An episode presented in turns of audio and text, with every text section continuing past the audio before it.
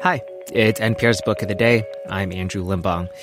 Not to bum you out, but I saw someone on Twitter the other day make a bleak joke about how we're about to enter year 3 of the pandemic. And I don't know why, but that number, 3 years, really elucidated this idea that, yeah, this is just life now. That's a point Dr. Sanjay Gupta arrives at in his new book, World War C, Lessons from the COVID-19 Pandemic and How to Prepare for the Next One.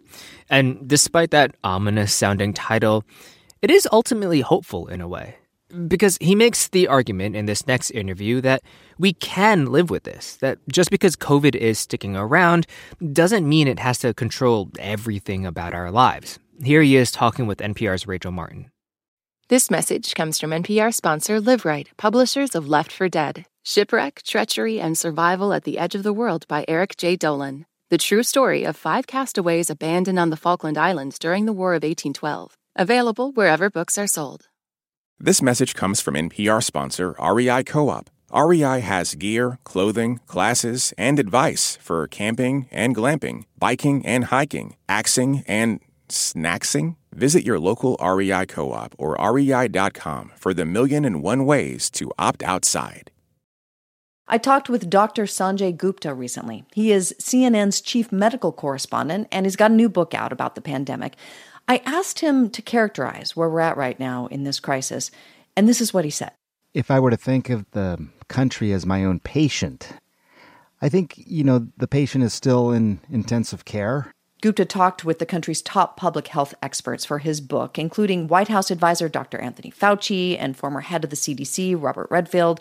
He came away from all his research convinced that it just didn't have to be this bad. In the beginning, the idea that a pathogen would come and indiscriminately sort of affect the wealthiest countries in the world more so than other countries, I don't think that really crossed anyone's mind. And it was a bit shocking in retrospect to sort of hear the thoughts on that. We'll be okay was sort of, I think, the idea from a lot of people. It's the United States. And then there was this idea that we are going to swing for the home run sort of hit or the knockout punch. Everything's going to be on the vaccine.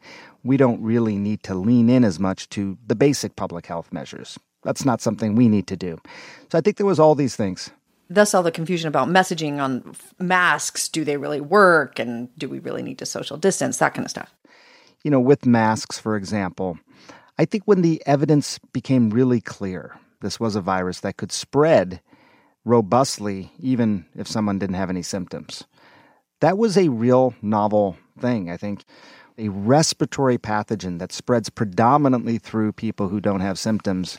That was really, really surprising and even shocking. But it also made masks mandatory.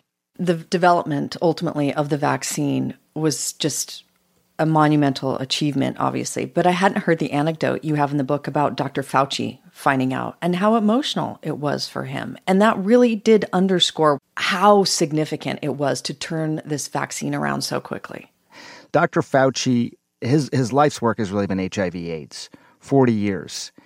We don't have a vaccine for HIV/AIDS.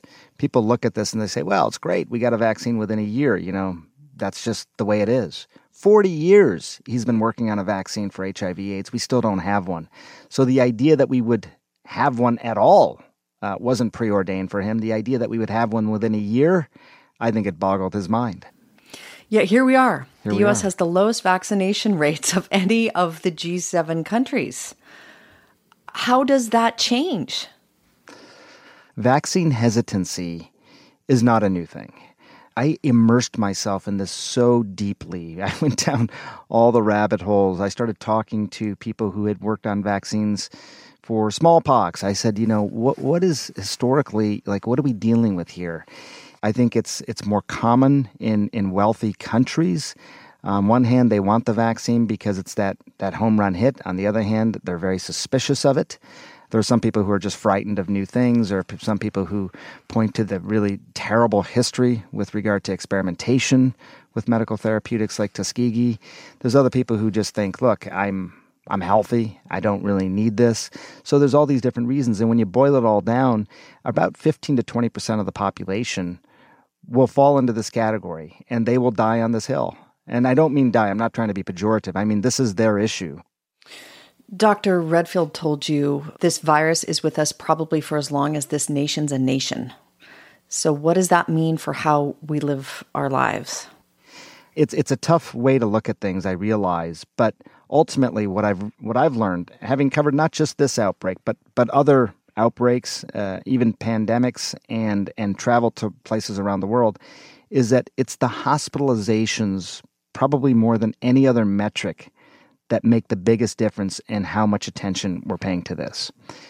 Hospitals are overwhelmed in many places around the country. That affects everybody. 66% of our ICU patients are COVID patients. 95% of those COVID patients are unvaccinated. So it feels very, very preventable. But my point is that I think once the hospitalization rates go down, and they are going down now. I mean, we are starting to trend downward. That's why I'm guardedly optimistic. Once they go down to a point where we're not feeling the impact on society as much, I think we live with this. We dance with this. We'll have outbreaks that occur from time to time. But through vaccinated immunity and through natural immunity, it'll have a lot less of an impact at some point. But in the book, you really drive home the point that as we try to negotiate what our lives look like, living with COVID-19 in some iteration, the odds are the same of another pandemic happening today as they were in the fall of 2019 before COVID. So we have to constantly be negotiating the current pandemic while preparing for the next one, which is still as likely to happen, even though we just went through one. Absolutely. The two things that sort of struck me as I was interviewing people, and they were leading me to this idea of just how likely is this to happen? We used to think of this in 50-year cycles, right? 1918, 1919. 1968, 1969, that was 50 years later. 50 years after that, 2019, 50-year cycles.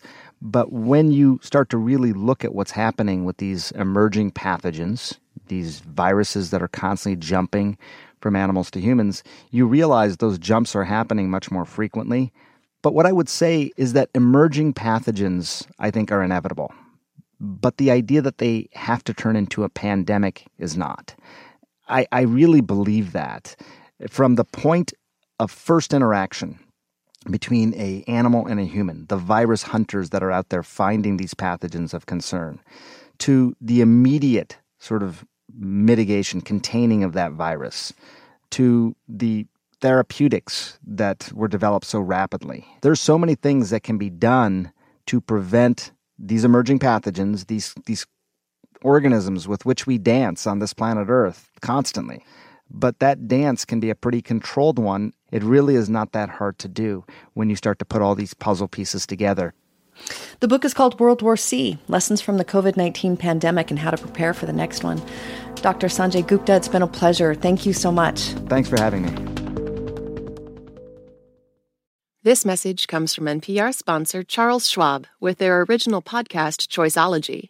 Hosted by Katie Milkman, an award-winning behavioral scientist and author of the best-selling book, How to Change. Choiceology is a show about the psychology and economics behind people's decisions. Hear true stories from Nobel laureates, authors, athletes, and more about why people do the things they do. Download the latest episode and subscribe at schwab.com/podcast or wherever you listen.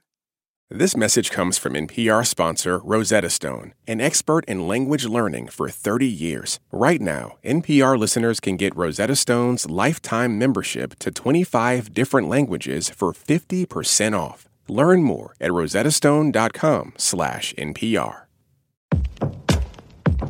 What does it mean to be Black in America? In NPR's Black Stories, Black Truths, a collection of stories as varied, nuanced, and dynamic as the Black experience, you'll hear it means everything.